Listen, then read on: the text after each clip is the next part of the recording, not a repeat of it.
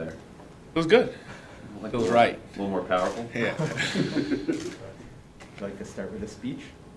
I don't know. I'm not going to say you guys lead it. I'm just joking. It, it seems like a lot of moving parts the last couple of days on the offensive line. How is it piecing together that practice?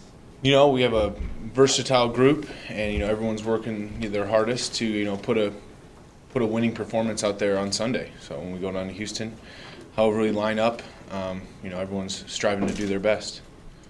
Ted, uh, it's always been next man up mentality, but when you have four guys go down, is that kind of alarming to your room? I think, yeah, I mean, it's definitely not an ideal situation, but we're, um, you know, everyone's, you know, working really hard. We have a great deep room uh, in the offensive line, and um, you know, we're going to go had a good practice yesterday, and got to put another one up on the uh, up on the board today. Ted, are you comfortable at any spot along, along the line if need be? I am. Yep, that's been my role um, for for a lot of my career, and uh, you know, you know, really happy to be here, and it's a it's a great opportunity for a lot of us to to step in and show what we can do. When was the last time you played left tackle then?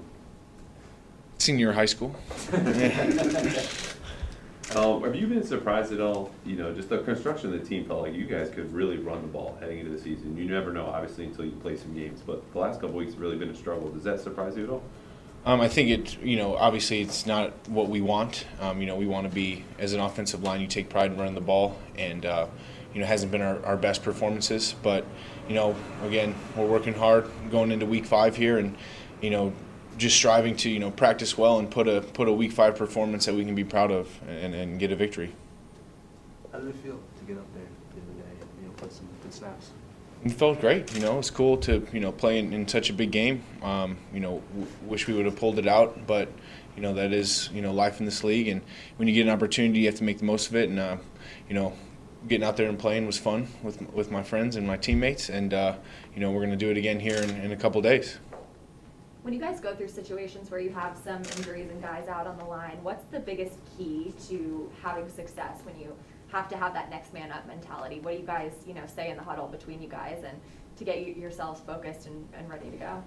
I think we got to rely on our preparation, and our training. Um, we've had, you know, we had a good camp, and um, you know, uh, a lot of guys. Obviously, we've had a, a, ton of continuity here, and and a lot of guys coming back. Um, but you know, it's just you know you have to play your technique well and and really it, it, comes down to it's an opportunity for a lot of us to you know be in the game when normally you know maybe we wouldn't and you know to show what we can do and and contribute to the team and uh, you know ultimately hopefully contribute to a victory I, I know you, you came in with uh, Kamu, uh, Kamu Grugier-Hill uh, here.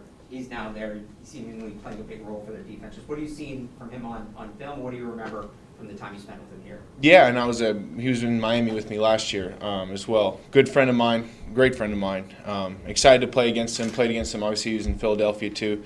Um, you know, he's been a great player for you know six years now, um, and a and a big time contributor everywhere he's went, everywhere he's went, and uh, you know, excited to compete against him, and uh, you know, you know, want to want to get the better of him for sure.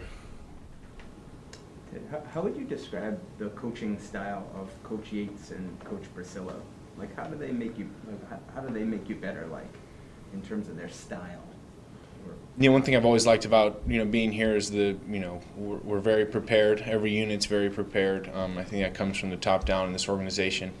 Um, but you know, you know, it, it comes down to you know technique, fundamentals, and and knowing your opponent. And I think those are the big three things that you know they preach and this whole organization preaches. And and then it comes down to our performance on Sunday. We have a three-hour window to, to play our best and, and put all that preparation to use.